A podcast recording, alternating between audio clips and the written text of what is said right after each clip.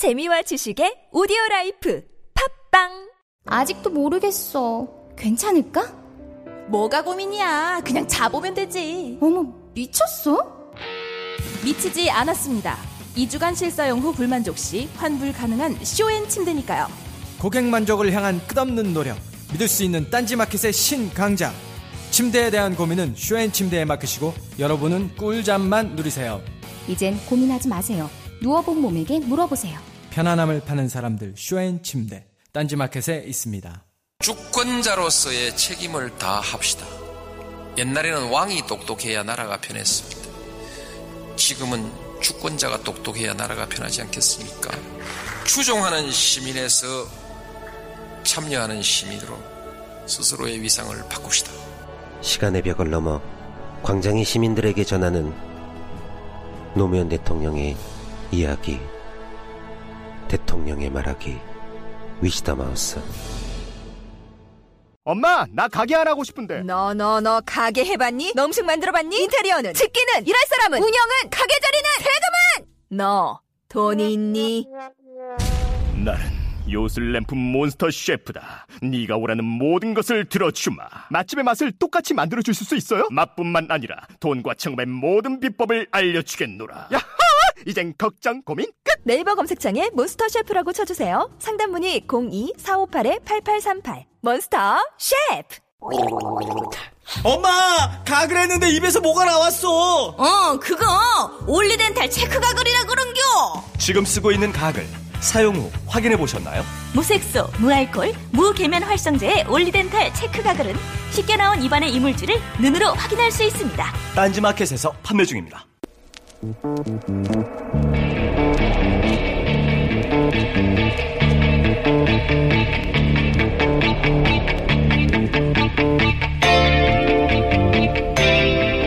안녕하세요. 김호준입니다. 이철성 경찰청장은 어제 박근혜 대통령 오촌 살인 사건에 대해 의혹만 가지고 재수할 수 없다고 밝혔습니다. 언론인이 이 사건의 의혹을 제기한 것만 가지고 박근혜 대통령 쪽이 언론인을 고소고발한 걸 수사할 때는 아주 신속하게 하시더니 의혹은 없다도 아니고 의혹만 가지고는 안 된다. 의혹이 있으면 재수사가 맞죠. 증인이 필요하십니까? 그런 증인이 될 사람들이 이상한 이유로 죽거나 행방불명 됐다는 자체가 재수사의 이유가 아닌가요? 물증이 필요한가요? 그럼 의혹을 제기하는 언론에 수사권을 주시던지 증인과 물증이 다 있으면 재수할 게 뭐 있습니까? 바로 기소하면 되지. 의혹이 있는데 재수사할 수 없다는 건 경찰의 존재 이유를 스스로 부정하는 겁니다. 김호준 생각이었습니다.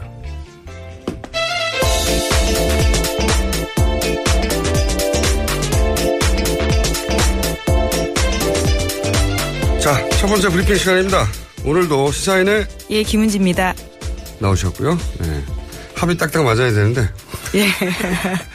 제가 시사인에 하면 뭐 앞에 어 본인을 뭐랄까 표현할 만한 형용사 하나 준비해 주세요 앞으로. 아이고, 네. 시사인의 뭐 깜찍한 김은지라든지 아니면 예, 시사인의 뭐, 예, 준비해 보겠습니다. 네, 준비해 보시고 예, 예. 제가 마음에 안 들면 바로바로 바꾸라고 할 테니까. 자, 첫 번째 뉴스 전해 주십시오. 예, 이완영, 이만희, 최규일 이 의원들이요, 이 정동춘 K스포츠 사장을 이사장을 만났다라는 보도인데요. 이 K스포츠 재단의 국정조사 대응 문건에 따르면 이 세 사람은 이 도움을 줄 의원으로 표시가 되어 있거든요. 이 문건을 직접 작성한 정동춘 이사장이요, 국정조사 직전에 이 세 사람을 만났다라는 사실을 시인했다라는 보도입니다. 아, 이 뉴스를 어, 주말부터 쭉 이어서 보시지 않은 분은 왜 정동춘 이사장이 이 세 사람을 만난 게 문제가 되지 이렇게 할 수 있으니까. 예, 예. 예. 이 뉴스는 어제 저희가 이야기한 어, 뉴스 연결되는 뉴스인데 처음부터 주신 뉴스예요. 우리가 주목할 만한. 처음에 이제 이렇게 시작됐습니다. 이만희 의원이 예. 청문회장에서 어, K스포츠 재단의 박 과장 과 이야기를 주고받습니다. 예. 청문회에 나온 증인으로 나온 박 과장에게 무슨 얘기를 하냐면은 아, 이 태블릿이 이 태블릿이라 하면 최순실 씨의 태블릿. 예, 예. 그것이 고용태 씨의 것이고 그리고 사실상 훔친 게 아니냐 예, 이런 예. 요지의 대화내용을 주고받아요. 예, 예. 그런데 그 이틀 후에 어떤 보도가 나왔냐면 고용태 씨가 이 청문회 전에 예, 이틀 전에. 네, 예. 이틀 전에 아마도 두 사람이 이런 내용으로 대화를 주고받아서 태블릿이 내 것인 양 뒤집어 씌울 것이다. 예, 청문회장에서. 네, 그런 예언 인터뷰를 해둔 게 예, 있습니다. 예. 이거를 청문회 이틀 전에 해, 해둬버린 거예요. 그리고 나서 이런 청문회에서 실제 그런 얘기가 나오자 예. 언론에 기사화를 한 거죠. 예, 맞습니다. 네, 예언을 해뒀다고. 예언, 예언을 할 수는 없잖아요. 그러니까 예.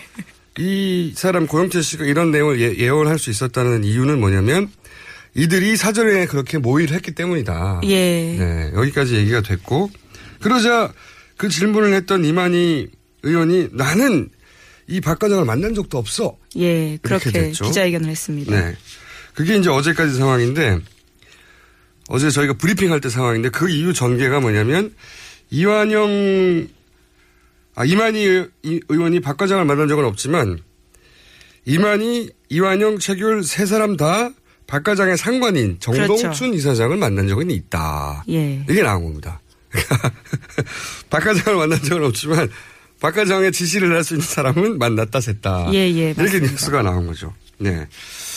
어, 그리고 여기서 이제 전해준 내용 중에 이 이전의 뉴스하고 연결이 되는 게 이 정동춘 이사장이 작성한 문서에 예. 보면 이완영, 이만희, 최규월 이 세 사람을 친박이라고 표시돼서 이 사람들이 도와줄 사람이라고 표시를 하고 있었던 거죠. 예, 그렇죠. 파란색으로 이름을 표시해 놓은 내부 문건이 나온 겁니다. 네. 그런데 이제 이게 상관관계가 있다는 게 드러난 거죠. 이 세 사람을 왜 이렇게 표시를 했냐. 물론 친박이라고 표시된 것도 있지만 이 세 사람을 따로 만난 거예요. 예. 청문회 전에.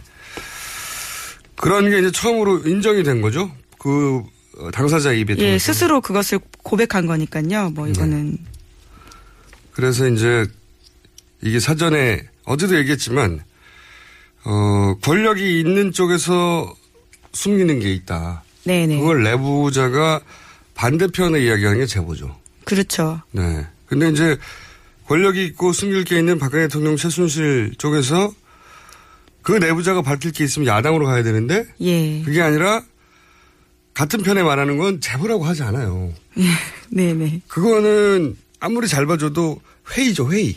회의. 예. 예, 회의. 그리고 그러니까 사전에 회의를 했다까지는 충분히 말할 수 있는 거고요. 예. 사전에 회의를 청문회 전에 하면 사전에 모의했다고 말할 수 있는 거죠. 예, 예. 거기까지는. 그리고 나서 그거를 시킨 게 아니냐라고 음. 의혹을 가지는 건 자연스러운 겁니다. 네. 그리고 그걸 사주라고 합니다. 이거를 제보라고 하는 건 어, 우리 구호사자는 말장난이라고 돼 있어요. 이게 무슨 제보입니까? 어쨌든 그 정황을 일부 인정할 수밖에 없었던 거죠. 네. 음. 그리고 또 핵심은 이완영 의원 쪽에서 정동춘 이사장을 불렀냐? 네네. 그게 아니고 정동 이완영 의원이 정동춘 이사장의 불, 이 불, 을 불러서 국회로 오라고 했다는 거잖아요. 예, 그 정동춘 의원의 주장이죠. 예, 예. 근데 서로 말이 좀 엇갈리고 있습니다. 또 네. 이완영 의원 같은 경우에는 또 정동춘이 왔다라는 이야기를 하기도 하고요. 정동춘 이사장이 뭐라고 국회의원 세명을 불러가지고 예. 뭐이라고 합니까? 네. 그거는 상식적 선에서 국회의원 세명이 어, 이런 재단에 이사장을 오라고 하는 게 맞죠. 네네. 네. 여하간 진술은 엇갈리고 있는데 자, 이 뉴스가 근데 어 줄줄 이 뉴스가 왜 중요한지는 어제 하루 종일 있었던 다른 뉴스를 연결해서 얘기하면 이해가 쉬울 것 같은데. 예. 자, 그 다음 예, 이, 이 태블릿 PC와 관련된 또 다른 보도인데요. 이 어제 이 서울 JTBC 사옥으로 40대 남성 한 명이 1.5톤 트럭을 가지고 이 돌진해서 사고가 있었습니다. 이, 이 사람은요, 경찰 조사에서 태블릿 PC 보도로 세상이 어지러워서 이러한 범행을 저질렀다라고 이야기를 했고요. 또 이 사람의 이 해당 트럭 화물칸에는 이러한 현수막도 있었는데요. 제19대 대통령으로 JTBC 손석희 앵커를 추천한다. 라는 현수막이 있었다라는 겁니다. 명진 스님 제자인가요? 농담이고, 어, 이게 이런 이유죠. 어, 나중에 아마 보수단체나 보수 커뮤니티에 이런 게 퍼질 겁니다. 그러니까, 어, 손석희 사장이 정치적 목적을 가지고 이 태블릿 PC가 가짜임에도 불구하고 음. 대통령을 음해하려고 하는 것이다. 그 이유는 본인이 대통령이 되려고. 아주 유치한 3단 논법인데 이렇게 3단 유치한 3단 논법이야 이 극우 커뮤니티는 통해요. 음. 복잡하면 안 통합니다. 그리고 또 하나는 나, 나중에 보세요. 이 카톡에 이런 거 막 돌 거예요. 이 사진이랑 음. 함께. 또 하나는 이제 태블릿 PC에 화제를 집중시키려는 거죠. 음. 계속해서 이게 예, 문제라고 그런 목적으로 누가 시킨 거죠. 네 그렇게 봐야죠. 역시 태블릿 PC 관련 뉴스고요. 앞에도 태블릿 PC 관련 뉴스고. 예, 그렇습니다. 이 청문회에서 세 명을 만났다, 누굴 만났다 이게 중요한 게 아니고 이들이 이렇게 하고자 했던 게 뭐냐 이렇게 만나서 예. 태블릿 PC가 최순실 씨의 것이 아니다라는 거죠. 네. 예, 그러한 주장을 계속. 네, 그런 예, 주장을 예. 계속 하려고 하는 거고 이 트럭도 마찬가지고요. 예. 실제 어제 있었던 그 첫 공판에서도 그랬죠. 예, 그렇습니다. 어제 이제 최순실 재판이 처음 열렸는데요. 여기에 나온 최순실 변호인이 이 핵심 증거 중에 하나인 태블릿 PC에 대해서 감정이 필요하다. 이렇게 주장을 했는데요. 여기에 대해서 재판부도 검토해 보겠다라고 밝혔습니다. 저희가 한 열흘 전쯤에 이런 얘기 했었는데 음. 밖에 맡기면 안 된다고. 음. 밖에 맡기자고 할 거라고. 저를 예언가라고 불러주십시오. 그리고 이 모든 것은 결국은 어, 이 태블릿 PC가 최순실 것이 아니다라는 음. 주장을 하기 위해서고 절차적으로는 법정에서 이제 증거가 채택되지 않도록 예. 이게 증거 부동의를 한 거거든요. 본원 예, 측에서 예. 우리는 그 증거를 증거로 어, 동의할 수 채택한, 어, 없다. 채택되는 거 동의할 수 없다고 예. 변호인 측에서 주장할 수 있어요. 예, 그걸 맞습니다. 받아들이냐 마냐는 판사가 결정하는 겁니다. 근데 판사가 검토해 보겠다고 한 거죠. 밖에다가 검토하는 것을. 예, 감정 자체에 대해서 검토해 네. 보겠다. 예. 감정이 사실상 필요 없는데 이미 음. 검찰에서 충분히 주장을 했고 입증이 됐는데 그러면서 최준실 씨 변호인이 이렇게 얘기를 했어요. 태블릿 PC를 본 적도 없고 쓴 일도 없다고 하면 정호성 피고인은 내가 자료를 받아서 전- 전달했다는 거 아니에요? 예, 그렇죠. 그죠? 자백했습니다. 어. 모든 걸.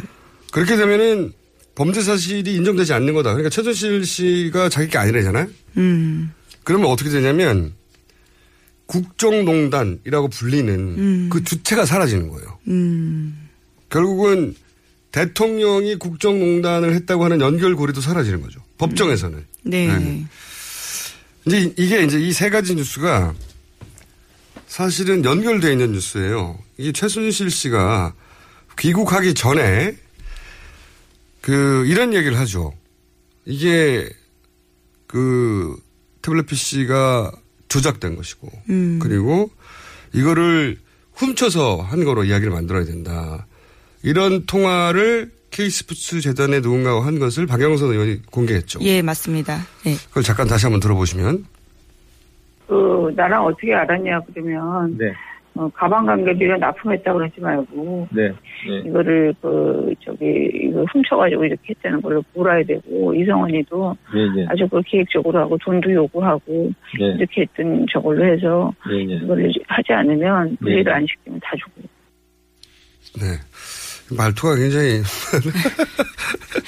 어, 질서 정연하지 않고, 어, 여기 보면 이제 완전 저작품이고 걔네들이 이걸 훔쳐가지고 예. 이런 얘기가 나오고 태블릿 PC에 대한 얘기가 나오는데 똑같아요. 귀국하기 전부터 자기 게 아니다. 음. 태블릿을 훔쳤다. 네네. 이 프레임이 이미 정해져 있었고 그리고 나서 친박 의원들의 청문회에서 위증을 사주한 거 아니냐고 의혹을 사는 내용도 그거예요.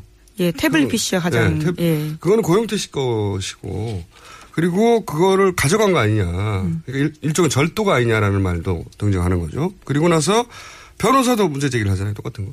네. 그리고 시- 생각해 보시면 그 전에 김진태 의원도 남의 것 가지고 그러는 거라고 음. 주장했었죠. 박사모에도 같은 주장을 해요. 커뮤니티도 같은 주장을 하고요. JTBC 트럭도 어제 충돌하면서 같은 주장을 했죠. 다 같은 목적을 하는 거다. 음. 전부 다. 그러니까 태, 태블릿 PC는 작물이고 불법적으로 취득한. 음. 심지어 그게 최순실 것도 아니다. 네네. 증거가 안 된다. 국정농단 아니다. 라고 하는 일사불란한 대응이 있는 겁니다. 예, 이게. 예. 근데 이걸 어떻게 정동춘 이사장 정도에서 짤 수가 있어요. 음. 정동춘 이사장이 국회의원이나 극우 커뮤니티나 친박 의원들 3명이나 재단 관계자나 변호사 모두를 다 총괄해서 이렇게 대응하도록 짤 수 없잖아요. 예. 이거는 아주 높은 사람이 짠 겁니다. 음. 누굴까요? GPS를 잘 알지 못하시는. 나이대가 높은 하지만 법에 대해서는 아주 잘하는. 예. 그 정도 돼야지 이런 대응을 총괄해서 짜는 거죠. 이제 그런 대응들이 이제 막 드러나고 있는 게 오늘의 첫 번째 주신 뉴스 핵심입니다. 일사불란하다. 예. 이거 법원에서 외부에서 어, 검증을 맡기자 하고 태블릿을 음. 맡기면 안 된다고 저는 봅니다. 결과가 바뀔 걸 아니까 주장하는 거겠죠. 음. 다음 뉴스 해주십시오. 부수 뉴스가 길었는데 내내 이 뉴스가 나올 거예요. 예. 근데 이런 정황을 이해하고 보시면 그 뉴스가 다 해석이 된다는 거죠. 이게 그 중에 몇 명이 들어, 세 명의 의원이 등장했네, 안 했네, 누가 무슨 말 했네, 막 뉴스가 복잡하잖아요. 예. 목적은 하나예요. 다. 태블릿 PC가 최순실 것이 아니다라고 막 말하려고 하는 것에 딸린 부가 뉴스들 뿐입니다. 네. 음. 아, 그거구나 하고 넘어가시면 돼요. 다음부터. 다음 뉴스는요? 예, 이 박영수 특검팀이 최순실 씨 거주지에서 수첩을 하나 확보했다라는 기사인데요. 이 수첩에는 최순실 씨 필적으로 정관주란 이름이 적혀 있다라고 하는 겁니다. 그런데 이 정관주라는 사람은요, 이 수첩이 있을 당시에는 청와대 비서관이었는데 이후에 올해 2월에 문체부 차관으로 내정되어서 인사 개입한 정황 아니냐라는 이야기가 나오고 있습니다. 그렇죠. 어, 결국은 이제 인사도 개입한 게 아니냐. 왜냐하면 최순실 씨가 뭐라고 이 차관 이게 말하자면 차관 내정자 이름이 있었다는 거잖아요. 예, 맞습니다. 근데 실제 그 사람들이 차관이 됐다는 거 아닙니까? 예, 예. 네. 근데 그게 최순실 씨 자필 수첩에서 나왔다는 거 아니에요? 예, 집에 있었고 자필로 보이는 그 수첩입니다. 이것도 정황 증거의 하나로 채택이 되겠네요. 예. 자, 다음 뉴스는요? 예, 이 한겨레 단독 보도인데요. 우병우 전 수석에 관련된 이야기입니다. 이 세월호 수사팀에다가 당시에 해경 상황실 서버를 수색하지 말라라는 압력을 넣었다라는 건데요. 우 전 수석이 민정비서관이던 2014년 6월에 이 검찰이 세월호 사건을 수사하자 이 광주지검 수사팀에 직접 전화를 걸어서 외압을 행사했다라는 건데요. 그 워딩을 보시면 이 상황실 서버에는 청와대와 해경 사이에 통화 내역 등 민감한 부분이 보관돼 있는데 거길 꼭 압수수색 하려는 이유가 뭐냐라면서 압수수색 대상에서 제외할 것을 강력히 종용했다라는 보도입니다. 이, 이게 참 이해할 수 없는 뉴스예요. 이제 사고가 났습니다. 예. 나중에 대통령이 해경을 뭐 해체한다느니 그랬고. 예. 실제 직책을 바꿨죠. 해경, 그러니까 해경 해체라는 말도 말장난이죠. 음. 해경은 그대로 있어요. 근데 직책을 국민안전처에 지금. 네. 예. 어, 그런데 사고가 났고 원인에 대해서 다들 궁금해 하는데 그 해경 상황실 서버는 당연히 압수수색 해야 하잖아요. 예, 그렇죠. 당연히. 그런데 왜 청와대에서 민정에 있는 사람이 이걸 못하게 합니까? 네. 당연히 해야 할 것을. 그리고 일선에서는 당시, 어, 광주지검입니까? 광주. 예, 맞습니다. 너무나 상식적으로 당시 해경이 무슨 통화를 했는지 서버에 어떤 상황 보고가 있었는지를 파악해 봐야. 네. 당시 해경의 대처를 따질 수가 있잖아요. 근데 왜 이걸 청와대에서 못하게 하냐고요. 청와대는 세월호의 진실이 밝혀지길 원치 않았던 거예요. 음. 그 이유는 모르겠어요. 그렇지 않고서는 이해 안 가는 짓이 아닙니까? 예, 맞습니다. 예. 예, 좋은 답변이었고요. 예. 아니, 저는 이런 뉴스가 간간히 나오잖아요. 세월호 관련한 수사에 청와대에서 방해를 하거나 못하게 하거나 예. 이런 뉴스가 이제 간간히 나오기 시작하는데 이게 정말 이해가 안 가요. 세월호 관련해서 왜 어떤 과정을 통해 침몰했냐? 당연히 해경 상황실에서 세월호 쪽과 주고받은 통화나 네. 상황 보고를 파악해 봐야 되는데 그걸 못하게 하는 이유가 뭐, 뭡니까 이게? 이거는 상식선에서 진실이 밝혀지기를 원치 않는 거죠. 네. 당연히. 그리고 그 해경들 범죄에 대해서 적용하지 말라고 그러고 음. 그 조대한 민정수석도 세월호 특조 예. 부위원장으로 했을 때 공무원들 수사하지 말라고. 예, 조사 대상은 오히려 유가족이다라는 이야기. 이게 말이 돼요? 유가족이 무슨 죄, 죄가 있다고 유가족을 조사합니까? 예. 세월호 관련해서. 응? 아이들 죽은 거 말도 억울한데 특조위의 부위원장이라고 하는 사람이 유가족을 조사하라고 공무원 예. 조사하지 말고 일관되게 청와대에서는 이 세월호 침몰과 관련한 그 진실과 관련한 조사는 방해했어요. 직접적으로. 나 이해가 안 갑니다. 그래서 계속해서 사람들이 묻고 있는 거죠. 7시간 동안 뭐 했냐부터 시작해서. 아, 정말 화나요. 이런 뉴스가 나오면. 음, 가만히 나- 도와주진 못하는 망정 혹은 가만히 나 있지 이걸 못하게 했다는 거 아니에요. 그렇죠. 그 우병우 민정수석은 이 건 하나만 하더라도 법적 책임을 져야 된다고 봅니다. 예. 화가 나요 이런 뉴스는. 다음 뉴스 짧게 전해주십시오. 시간 제가 다 썼네요. 예, 뭐, 예, 짧게 전하겠습니다. 짧게 제목만. 예, 대통령이 여명숙을 해임하라고 지시했다라는 녹취 파일이 공개됐다고 SBS가 보도했는데요. 이 김종덕 장관이 지난번 청문회에 나와서는 이런 사실 없다라고 이야기했거든요. 예. 그런데 이제 그것이 움직일 수 없는 증거로서 음성 파일이 나온 거죠. 아 대통령이 지시했다는 통화 파일을 공개해버린 거군요. 예, 두 사람이 나눈 대화를요. 김종덕 네. 장관과 여명숙 문화창조융합본부장 사이에 나눈 대화를 공개한 겁니다. 음, 그러니까 청문회에서 김동적 장관은 대통령과 그런 통화한 적 없다. 예, 해임 지시한 적 없다라는 이야기를 하니까 여명숙 당시 문화창조융합본부장하고 나- 대화를 나눌 때는 통화했다. 대통령이 전화해서 말하더라. 이런 녹취가 있다는 거죠. 예, 어, 그렇습니다. 청문회에서 거짓말하는 게 딱 드러난 거네요. 예. 뭐 청문회에서 거짓말 안 하는 사람이 거의 없으니까. 아, 근데 이제 이게 녹취록으로 드러나는 거는 이게 드문 일인데, 예, 녹취록으로. 거짓말 했네 하고 공개해버린 네. 거죠. 예. 이 여명숙 본부장. 본부장, 아, 이분 대단한 분이에요. 예, 이분이 청문회에서 얘기하는 걸 들어보면, 아, 이분한테 잘못하면 큰일 나겠다 싶어요. 정확하게 기억하고 녹취록 좀 이따 튀어나오잖아요. 예, 굉장히 예, 조목조목 말씀을 하셔서 주목받으셨었죠. 저희가 한번 인터뷰 시대해볼 생각입니다. 하나 정도 더 할 수 있을 것 같아요. 아, 네. 이 반기문 총장 이야기 좀 전해드리겠는데요. 반 총장이 그 현지 시각으로 16일 미국 뉴욕의 외교협회 초청 간담회에서 이러한 말을 했습니다. 이 국민의 신뢰가 배신당했다. 국민은 국가의 리더십에 대한 믿음을 배신당했다고 생각한다라면서 사실상 박 대통령을 겨냥한 발언을 했다라는 겁니다. 박 대통령을, 예, 약간 뭐랄까요. 이 친박 인사로 분류될 때는 가만히 있었잖아요. 몇 달 동안 친박, 친박 얘기할 때는 가만히 있었거든요. 예. 어, 그러면 이제 남은 거는 김무성 전 대표나 박지원 원내대표 양쪽에서 영입 경쟁을 하고 있다는 음. 그림을 그려볼 수 있어요. 예. 왜냐하면 이런 얘기를 했다는 건, 아, 친박한테 가면 큰일 나겠구나. 예, 예. 본인 판단을 했다는 거니까. 예. 그런데 어느 쪽도 지금 얘기를 안 하는 걸 보면 어느 쪽으로도 결정이 안 된 것 같아요. 음. 굉장히 간을 오래 보시는데. 돌아와서도 한동안 결정 안 되실 것 같고, 네. 자, 이분 돌아가시면 저희 꼭 인터뷰 해야죠. 어우, 너무 기대돼요. 저 스튜디오에 모시고 한 시간 동안 이 인터뷰 꼭 제가 해야 하는데, 다른 분한테 먼저 가지 마시고.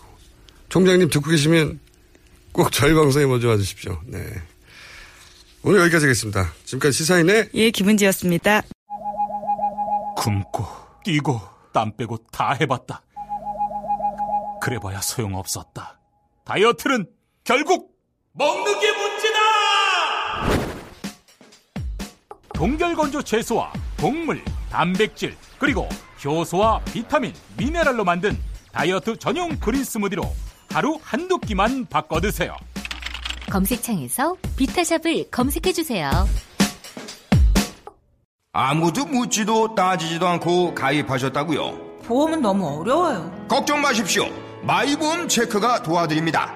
1800-7917 마이보험 체크로 지금 전화 주세요. 1800-7917 이미 가입한 보험이나 신규 보험도 가장 좋은 조건을 체크해서 찾아드립니다.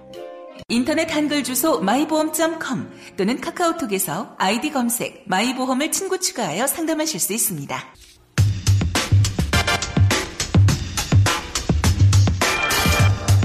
뉴스공장 첫 번째 인터뷰입니다. 박근혜 대통령이 직무 정지 직전에 마지막 인사로 조대환 민정수석을 임명했습니다. 조대한 민정수석은 세월호 특조위 부위원장 시절에 어, 특조위를 세금 도둑이라고 하고 유가족을 수사해야 한다라고 했던 분인데 이 조 민정수석이 법조 비리에 법조 비리에 연루됐다 하는 녹취가 입수돼서 공개됐습니다. 이 파일을 입수한 민주당 송영길 의원 전화 연결해 보겠습니다. 안녕하세요, 의원님. 네, 안녕하십니까. 네. 요즘 굉장히 바쁘시던데, 여러 가지 활동으로. 이, 네. 지금 방금 이야기한 건 먼저 짚어보자면, 어, 과거 법조 비리에 연루됐다, 이런 의혹인데, 뭐, 전관을 써라, 어, 이런 전화 내용이 있고요. 어, 그런데 이제 이 내용을 못 들으신 분을 위해서 저희가 일단 그 녹취를 잠깐 들려드리고 이건 내용을 좀 설명해 주십시오. 네. 네, 잠깐 들려드리겠습니다. 형사 사건을 예. 이른바 전관 예, 예, 예, 예. 그쪽에 좀 강력하게 영향을 미칠 수 있는 네, 네, 네. 이 정관을 한 명을 선임을 해야 되겠다. 아, 예, 좋습니다. 네, 네. 네, 이렇게 하지 않으면 이거 이 나중에 민사까지 영향을 미친다. 요 설명, 상황 설명을 좀 해주십시오. 네, 조대환 민정수석이 변호사 시절에 네. 사건, 민사 사건을 선임을 했는데, 선임하지 않는 형사 사건에 대해서 그 의뢰인에게 이렇게 전관 출신 변호사를 선임해라고 이렇게 이야기해주는 장면입니다. 네. 그러니까 뭔가 이 형사 사건에 영향을 미치기 위해서 전관 출신 변호사를 선임하게 하고, 네. 우리는 또 검사장을 통해서 압력을 넣는 그런 정황들이 나타나 있습니다. 이 통화 내용이 이제 굉장히 긴데 지금 말씀하시는 것과 연결되는 또 녹취가 또 있어요. 그 부분을 또 한번 듣고 얘기를 쭉 이어가도록 하겠습니다. 그렇지만 고소인의 그런 형태는 잘못된 건 아니에요. 그거는 검사 하시다가 옷을 벗으시고 지금 변호사시잖아요. 변호사님한테 한번 여쭤보세요. 올바른 수사검사보다 결재란이 높은 사람들한테 외압을 저기 넣어가지고 수사검사한테 외압을 넣어가지고 수사검사가 법과 양심에 따라 판단을 하려고 하는 수사검사를 하여금 결정을 바꾸게 하려고 하는 불순한 의도가 있는 것처럼 보입니다. 자, 이게 굉장히 누군가가 화가 나가지고 이렇게 하면 어떻게 하냐고 지금 항의하는 내용인데 그러니까 간단 요약하면은 어 본인보다 그러니까 수사하는 검사 본인보다 결제 라인 높은 사람한테 외압을 넣어서 그래서 이 수사에 영향을 미치려고 하는 거 아니냐고 막 항의하는 내용이에요. 그죠? 그렇습니다. 예. 그분이 그 담당 수사 검사님이신데 네. 그 조대환 그 변호사의 의뢰인에게 예. 왜 이렇게 수사 검사한테 직접 이야기하지 않고 자신보다 윗 결제 라인에 압력을 넣어서 자기한테 부당하게 음. 이거를 어, 영향을 미치려고 하는가에 대해서 이렇게 꾸짖는 장면입니다. 음. 그러니까 이제 이 여기 이 통화를 통해 드러나는 건 조대한 수석이 변호사 시절에 전관도 쓰고 그리고 그 담당 수사 검사 위에 연락을 해가지고 그 수사를 자기 뜻대로 움직이려고 했다 이런 정황인 거죠. 그렇습니다. 네. 이럴 경우에 변호사법으로는 무슨 처벌을 받습니까? 어, 뭐 변호사 윤리위원회 아무래도 제소가 되면 문제가 될 거로 보여집니다. 예. 그리고 이게 또이 사건을 선임하지 않는 채이기 때문에 또 탈세 문제가 발생할 수 있다고 생각합니다. 아 이게 전화로만 했기 때문에 예, 소위 말한 전화 변론이죠. 전관 전- 출신들이 하는 예. 전화 변론이 문제가 되는 것은 그 서징계를 정식으로 내지 않았기 때문에 이게 이제 어 소위 세금 관련 관련 문제가 사건 관련이 안 잡혀서 세금을 안 내도 된다 뭐 이런 거죠 말하자면. 그렇죠. 어 그래서 근데 제가 이분에 대해서 이제 이거를 입수하면서 왜 큰 문제가 될 수 있다라고 생각했냐면요. 네. 일단 조대환 민정수석을 임명한 것 자체가 이 청와대로서는 몰권 행위이고 사실 탄핵 심판이 되면은 대통령의 직무가 정지되는데 예. 정지된 대통령을 보좌할 게 뭐가 있겠어요?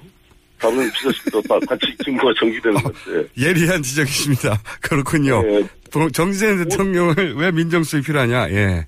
어, 그렇죠. 근데 보좌한다는 것은 유일하게 탄핵 심판 절차를 도와주는 건데 이것은 일종의 김영란법 위반일 뿐만 아니라 부당한 정책이 되고 아, 맞습니다. 근데 이, 이분을 데려온 이유가 핵심은 박한철, 황교안과 지금 연수원 13기 그리고 검찰 동기들이거든요, 다. 그러니까 헌법재판소장과 그다음 국무총리와 이 조대한 민정수석이 그 연수원 동기라서 예, 사법연수원 13기 동기이자 또 검, 검찰 동기들 아닙니까? 세분 다 검찰 출신들 아닙니까? 그렇군요.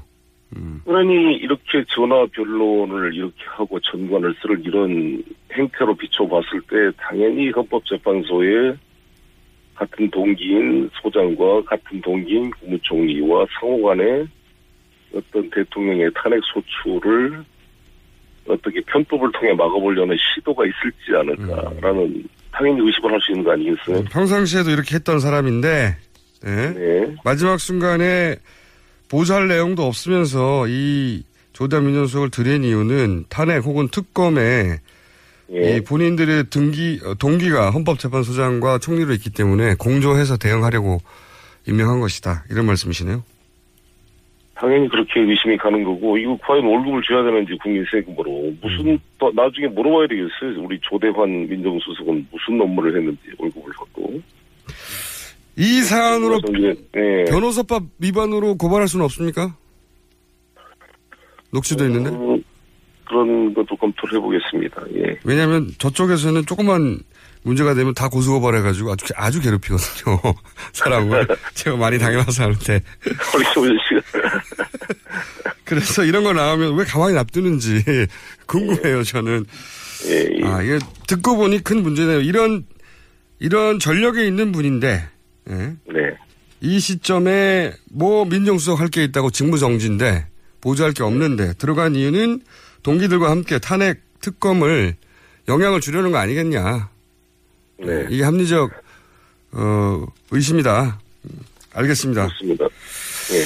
그 부분은 그렇고요. 어, 저희가 요즘 활동이 많으셔가지고 저희가 연결됐는데 또한 가지 어, 요 얘기 넘어가기 전에 제가 갑자기 생각난 건데 그 화장실 문제를 제기하셔가지고 갑자기 크게 크게 화제가 돼서 제보자가 막 쏟아지고 예. 예, 군부대에서도 뭐 그랬다고 하기도 하고 최근에는 또 이제 핵 안보 정상회의에서 단체 사진에 박근혜 대통령이 빠졌어요. 그래서 이 사람들이 그왜 여기 사진에 빠졌나 했더니 그때 어, 회의장에 있는 화장실을 안 쓰고 숙소 화장실까지 가느라고 사진을 못 찍었다. 뭐 이런 얘기도 나오고 화장실과 관련된 일화들 마구 쏟아져 나옵니다. 근데 이제 그 첫 출발을 의원님이 하신 거예요.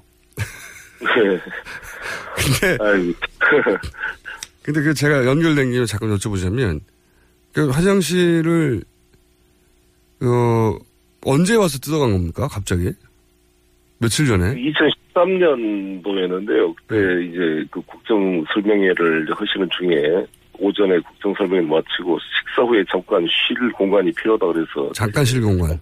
네, 사무실을 빌려준 건데 우리 인천시 예산이라고 제가 당연히 안 했겠죠. 이게 무슨 불필요한 예산 낭비냐 안 했을 텐데 그 자기들 청와대 아마 예산 한것 같은데 그거를 뜯었다 그래서 참 이해가 안 됐습니다. 근데 그때 그거 가지고 괜히 또 시비 걸기도 우리 우리 인천시 예산으로 한 것도 아닌데 음.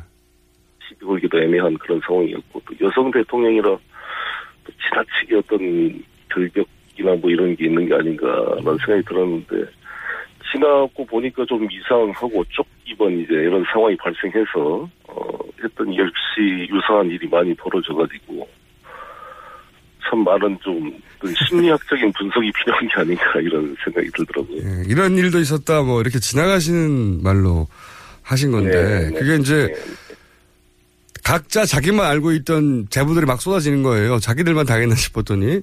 근데 이제, 네. 그게 화장실 전체를 교체한 게 아니고, 변기만 교체했다라는 해명도 일부 나왔어요. 그게 사실입니까? 변, 그, 네, 커버. 네. 커버. 아니, 변기를 아예 뜯어갔습니다. 뜯어서 교체를 했고. 아, 그러니까. 경, 전신 경대 거울을 갖다 놨더라고요. 갖다 놓고 침대 위에 이불도 바꾸고. 그래서 저는 이제 이거 끝나고 나서 다시 뜯어갈까 걱정인데 안- 다시 안 뜯어가서 제가 쓰긴 썼습니다. 아, 이게 변기 커버만 교체했다고 해명이 나왔거든요. 근데 그 해명은 사실이 아니군요. 어, 맞습니다. 예. 네. 그 대통령이 하사하신 변기를 쭉 쓰셨고, 혹시 고급 브랜드였나요? 그 브랜드가? 모르겠습니다. 크게 개의치 않으셨군요. 네. 아니, 근데 변기는 그렇다 치고, 그 왜 매트리스의 커버를 교체했다고요? 그 위에 이제 까는 약간 얇은 이불 같은 거 있잖아요. 그것도 교체를 했죠. 예. 아, 대통령의 몸이 닿을 수 있는 곳은 다 바꾸는 거군요. 네네. 네. 뭐, 잘 쓰셨으면 됐죠, 뭐. 네. 아, 뜯어가지는 않구나. 알겠고요. 아, 이어서, 최근에, 어, 굉장히, 사실은 그 시민단체나 이런 곳에서는 많이 주장됐던 내용인데, 국회의원이 직접, 어, 이 문제를 다루기 시작한 건 제가 처음으로 알고 있는데, 의원님이. 네, 네. 그, 투표소에서, 네 네. 투표소에서 개표를 직접 하자. 그리고 그걸 수개표로 하자.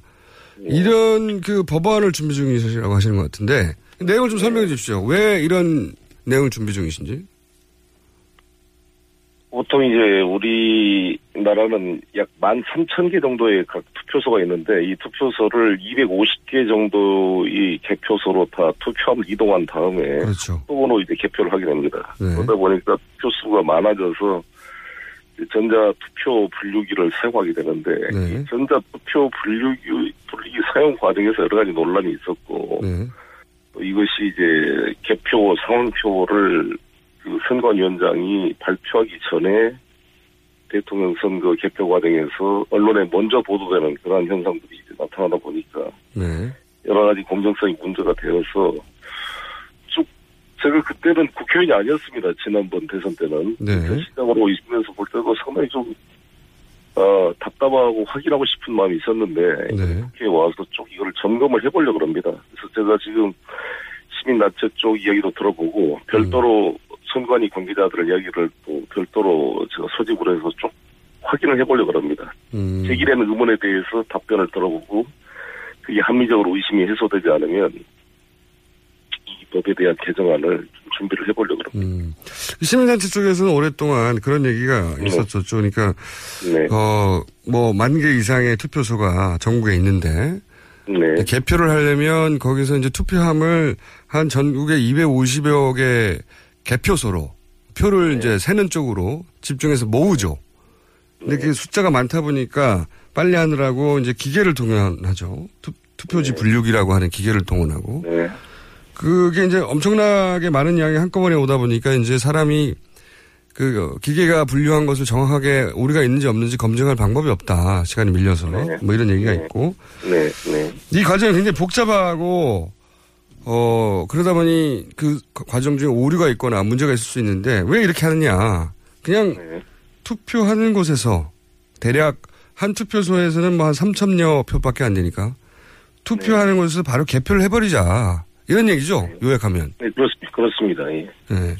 이 해외에서는 이렇게 하는 곳이 많다고 제가 알고 있는데 네, 많은 또 사례가 있더라고요. 어느 다른 나라 보니까. 사실 한 2, 3천 표 정도 되면 옆에 투표 청와인들 보는 자리에서 육아로 다 손으로 세어가지고 하게 되면 큰 논란이 없을 것 같은데 문제는 13,000개 되는 각 분야에 관리하는 인력과 거기서 이제 약간 미분류 애매한 이게 이게 누구 편지 좀 선상에 찍힌 도장이라든 이런 경우를 분류해서 판정을 해줄 만한 권위 있는 이제 사람이 부장판사 출신의 선관위원장인데 네.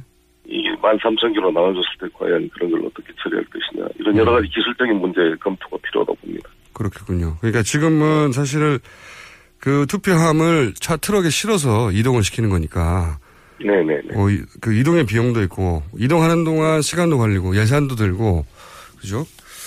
네. 그리고 이송 과정에서 이제 그 의문을 제기하는 분들은 이송 과정에 문제가 있을 수 있지 않냐. 이제 과거 우리 그, 그 선거 부정과 관련된 뭐 90년대 80년대 이런 사례를 보면 뭐 트럭이 이송되다가 뭐 문제가 있다 이런 문제제기 있, 있었지 않습니까? 네. 뭐 그런 의혹도 아예 원천적으로 차단할 겸 그냥 투표소에서 개표해라 이런 얘기죠. 네. 네, 네. 선관위에서는 혹시 뭐라고 합니까? 이 내용과 관련해서는? 뭐 선관위처럼 별 문제 없다라는 입장이고 계속 거기에 대한 해명을 하고 있는데 별도로 또 제가 선관위원들만 불러가지고 한번 치밀하게 한번 같이 논쟁을 해보려고 합니다. 예, 이 만, 이 각 투표 분류기 자체가 전산 조직과 연결되느냐 문제인데 네. 단순한 저게 수개표를 도와주는 보조장치로서의 기계 분류기가 아니라 예. 여기 전산과 연결돼 있을 때 해킹 가능성이나 중간에 입력 오류가 될 가능성, 또 다른 프로그램이나 어떤 이게 뭐 이식돼 있을 가능성 이런 것들에 대해서 한번 점검을 해봐야 될 것 같아요. 최근에 아시다시피 미국에서도 뭐 러시아가 미국 대선 과정에 뭐 전산망에 해킹을 했다 이런 논란이 있어서 그렇죠. 이 상원에서 조사위원회를 구성하자 이런 말이 나올 정도이기 때문에 네. 오바마 대통령이 러시아가 개입한 것까지는 맞다. 네. 예. 네, 그런 얘기를 했죠. 그래서 이제 뭐 물론 뭐 이 재검표 과정에서 결과가 뒤집어질 것 같지는 않지만 어쨌든 재검표를 일부 주에서 하고 있는 중이죠 지금. 네. 네 네 그렇습니다. 네, 그리고 그 재검표 과정에서 아예 수개표로 하자. 예. 우리나라처럼 이렇게 기계를 도입해서 그 투표 분류를 하고 중간 과정에서라도 하는 나라는 사실 생각보다 많지 않아요. 네. 제가 알기로도. 네, 대부분은 그냥 그 투표한 곳에서 그냥 손으로 개표하고 사람은 육안으로 하는 게 가장 정하니까요. 네. 네네네. 손으로 하고 그냥 그걸 모으기만 하면 되는데 지금 우리는 표가 직접 이동하는 겁니다. 한 곳으로. 모든 사실 이 대통령의 권한 행사의 근거가 사실 국민이 직접 뽑은 투표였는데 이 투표 개표 과정이 의문이 생기면 대통령의 모든 권력의 정당성이 무너진 거기 때문에 사실 이건 좀 시간이 들고 하더라도 의혹의 소지가 없이 국민의 뜻이 정확히 반영되도록 하는 것이 매우 중요하다고 봅니다. 뭐 이렇게 예를 들어 유- 유럽에서 독일에서도 이런 기계를 도입하려고 하다가 결국은 그 대법원에서 기계를 도입하지 않는 걸로 결론이 났는데 그 이유가 그렇더라고요. 어 누구나 그러니까 기계를 도입하면 뭐 기계가 오류가 있네 없네 설명해야 되는데 예. 그 독일에서는 누구나 아무나 전문가의 설명 없이도 투표와 개표 과정은 이해할 수 있어야 한다. 그러니까 기계를 도입하면 안 된다. 이렇게 단순하게 결론을 냈더라고요. 그게 맞지 않습니까? 역시. 네, 예. 근데 이제 걱정은 이 논의를 해서 지금은 조기 대선이 있을 가능성이 대단히 높은데 그 전까지 이게 법안이 발의돼서 적용이 될까요? 대선 결정이 되면 일단 빨리 될 수 있을 것입니다. 어차피 이 룰이라는 것은 여야가 합의해야 되는 거기 때문에 이번 대선에서 사실 여당이 이긴다는 자신이 없지 않겠어요? 그러니까 우리가 아, 동의하면 사실 새누리당 쪽에서는 굳이 반대할 이유가 없지 않을까 이렇게 생각하는데 예. 반대하면 이상한 거라고 봐야 됩니까? 사실 이 그 개표에 대한 이야기는 오랫동안 있어 왔는데 에, 의원님 처음으로 이제 이, 이런 주장을 하신 시민단체들을 모아서 얘기를 듣고 선관위 얘기도 듣고 물론 반론도 듣고 비용도 따져보실 것 같고 어, 네. 뭐 만약에 필요하다 싶으면 법안을 직접 발의하실 계획이십니까? 그렇습니다. 약속 이야기를 좀 다 좀 들어보고 또 이에 대해서 또 문제 없다는 주장도 있기 때문에 제가 어느 한쪽에 미리 선입견을 갖지 않고 충분히 쭉 봐서 합리적 의심이 없도록 이거를 한번 정리를 해볼 생각입니다. 알겠습니다. 이 문제는 좀 더 진행하시면 저희가 다시 한번 연결을 하기로 했고요. 어, 네네. 그 팽목항에 어제 또 다녀오셨다는 뉴스를 좀 네. 봤습니다. 다녀, 다녀왔습니다. 예, 여러 가지 이슈 한꺼번에 다 여쭤볼게요. 팽목항에는 또 왜 다녀오셨습니까? 저희 더불어민주당 그 세월호 특조위가 있습니다. 특별 그 위원회 전해철 위원장과 박주민 간사가 있는데 같이 한 일곱 명 의원들이 한번 현장 인양 작업 현황을 좀 체크를 해보자. 인양을 일부러 늦추는 거냐 뭐 수많은 의혹이 있으니까 네. 직접 현장을 좀 보자 그래서 갔는데 네. 아침 다행히 파도 이런 게 다 맞아가지고 이 현장에 도착할 수가 있었습니다. 네. 그랬더니 가서 보셨어요.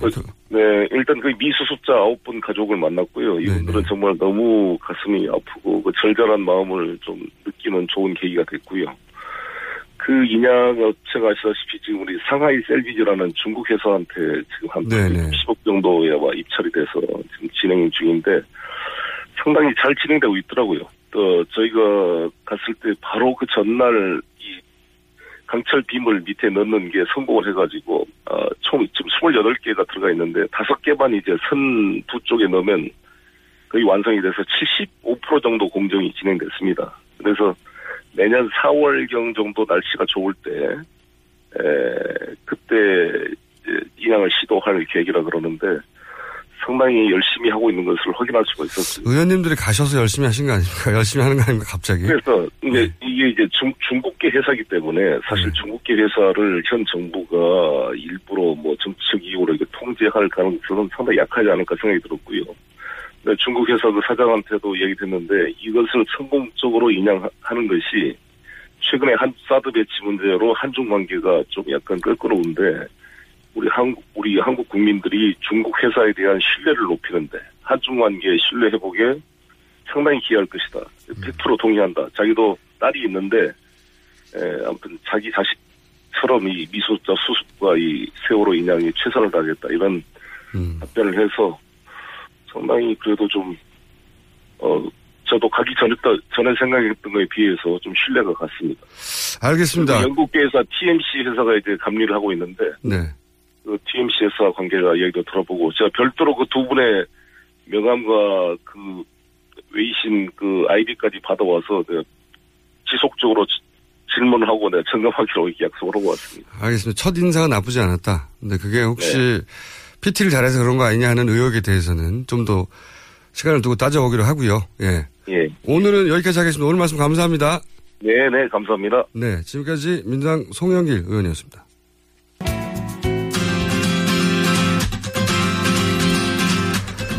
이부 여기까지입니다. 김호준이고요. 3부에서 다시 뵙겠습니다.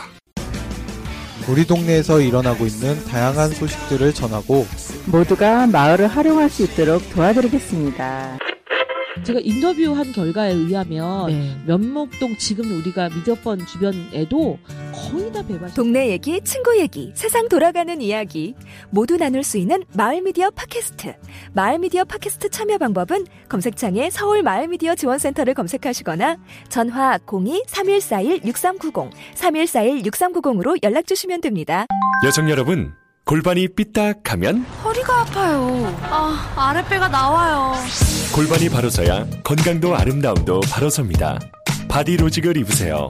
토크밴드의 입체적인 탄력이 틀어진 골반을 바로잡습니다. 간편하고 확실한 골반 교정 타이즈. 바디로직. 삐딱한 남성 골반에도 역시 바디로직. 바디로직의 효과를 못 느끼셨다면 100% 환불해드립니다. 자세한 환불 조건은 홈페이지를 참조하세요. 태산이 높다 하되 하늘 아래 메이로다. 오르고 또 오르면 못 오를 리 없건만은 사람이 제 안이 오르고 뇌만 높다 하나니 영어가 어려운들 하늘 아래 말이로다. 백일 좀3 듣고도 들으면 안 들으리 없건만은 사람이 제 안이 듣고 영어 탐만 하나니. 한국 최고의 외국어 라디오 방송 TBS EFM 101.3 Korea's number one foreign language station, TBS EFM 101.3.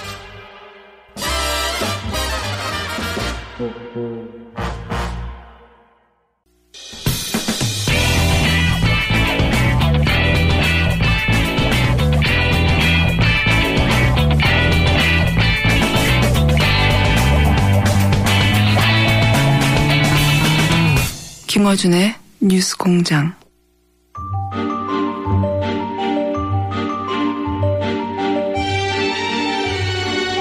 자, 뉴스에 나오지 않는 뉴스를 다루는 시간 off the record 한겨레 하어영 기자 나오셨습니다. 예, 안녕하세요. 한겨레 하어영 기자입니다. 네.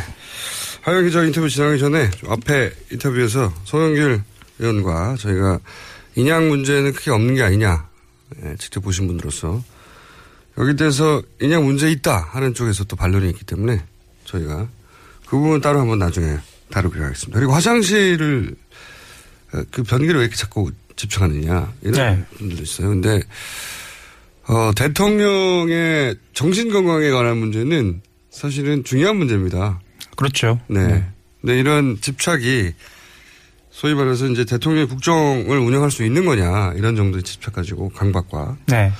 이런 문제죠. 그래서 계속 얘기하는 겁니다. 네. 그 변기 얘기하시니까 저는 그거 볼 때마다 제 개인사가 좀 떠오르는데요. 개인사? 그 변기는 어떻게 보면 권력을 누리는 끝입니다.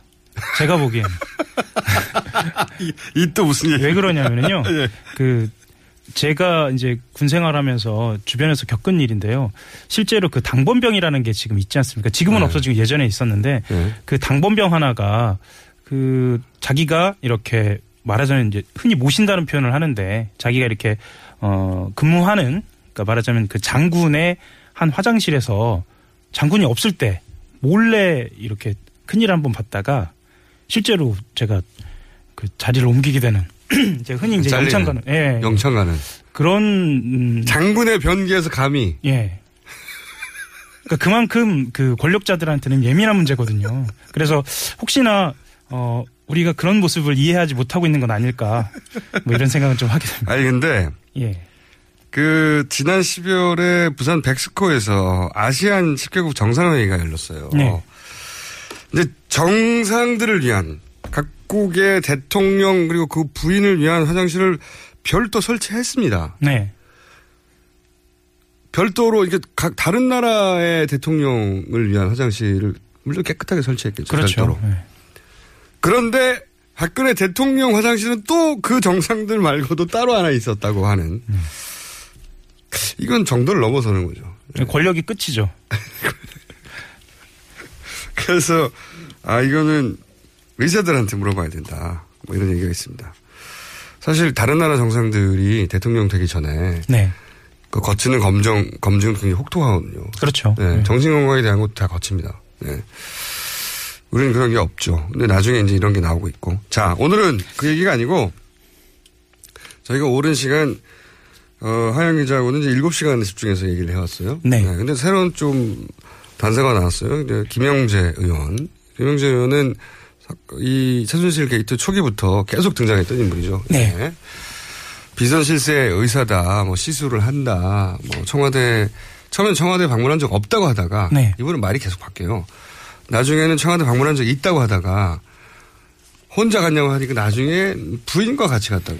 예. 예, 그렇게 지금까지 이제 밝혀진 바로는 수시로 드나들었고 그때마다 부인과 함께 갔다. 그렇죠. 예. 굉장히 이상한 겁니다. 의원 의원이 그 비선 시절을 방문하는 것도 예. 이상한데 그리고 이분은 기록을 남기지 않고 청와대 바깥에서 연락을 하면 차가 나와가지고 모시고 들어갔다. 뭐 이런 식으로. 그렇죠. 예. 그런데 그때마다 부인도 같이 있었다는 겁니다. 희한한. 그런데 이제 이분이 다시 화제가 된 것은 4월 16일 날 원래 본인은 정규휴진이고 골프를 치러 갔다. 예. 그랬잖아요. 근데 이게 이것도 골프를 치러 가서 아예 없었다고 했다가 나중에는 오전에 장모를 수술했다.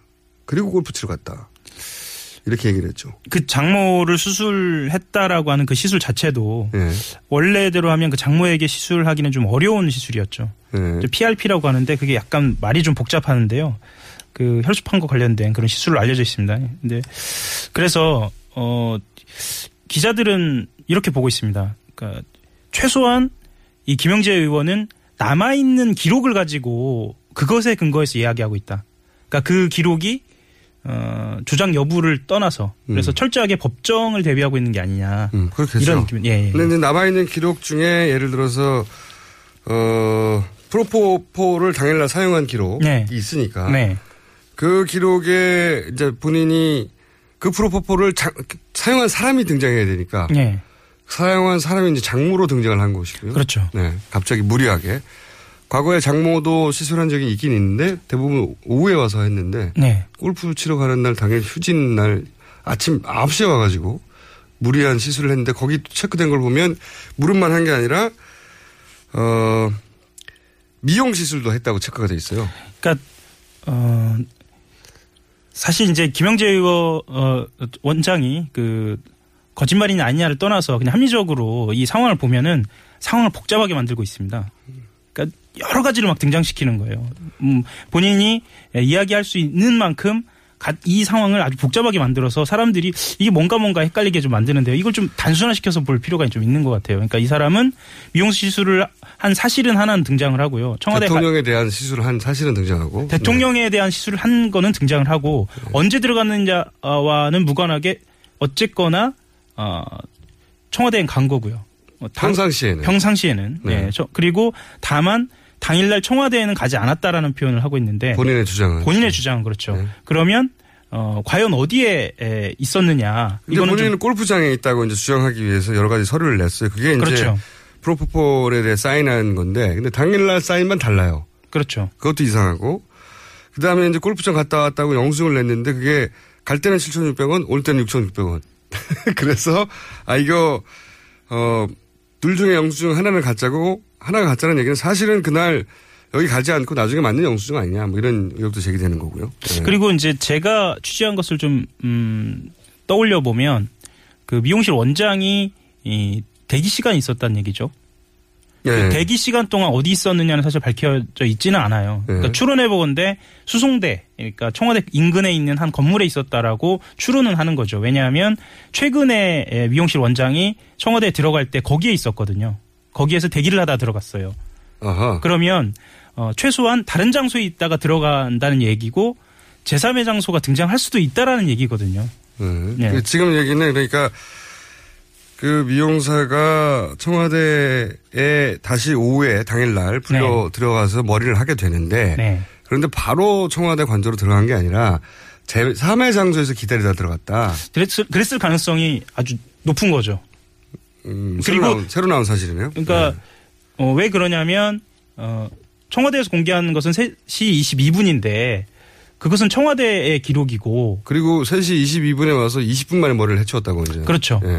그런데 20분 만에는 안 된다고 여러 여러 방식의 기자들이 직접 머리도 해보고 미용사들도 얘기하고 예. 본인이 했던 얘기도 20분이 아니었고. 그렇죠. 숱이 적은 그러니까 머리숱이 적은 기자들은 한 40분 정도 걸리고요.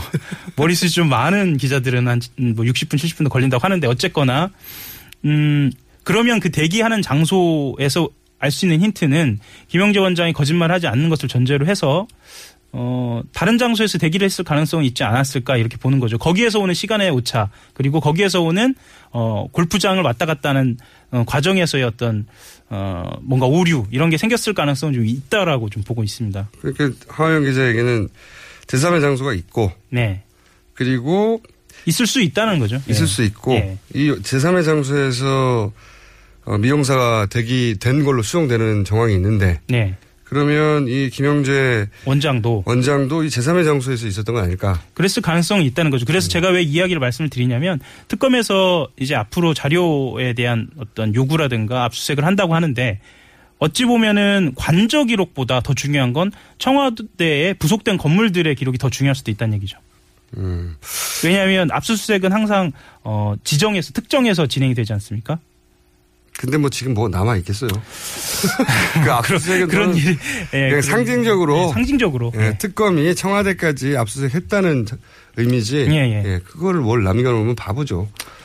예. 근데 이제 예, 주변 이 김영재 의원과 관련해서 이제 밝혀진 내용들 관련 정황들을 한번 그 모아 보면 어쨌든 당일날 그 본인의 일정이 굉장히 의심스러운 건 확실해요. 확실하죠. 네. 네.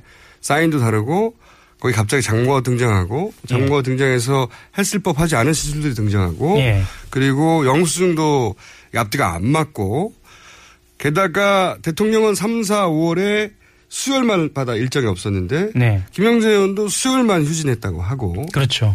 그런데 또 대통령은 그 3, 4, 5월 사이에 계속 필러라는 걸 맞았다고 하는 최소한 네.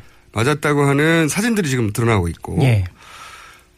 그리고 또 드러난 단편 파편 정보가 4월 16일 당일날 최순실 씨가 처음 있었다는 얘기가 또 나오고. 그렇죠. 네.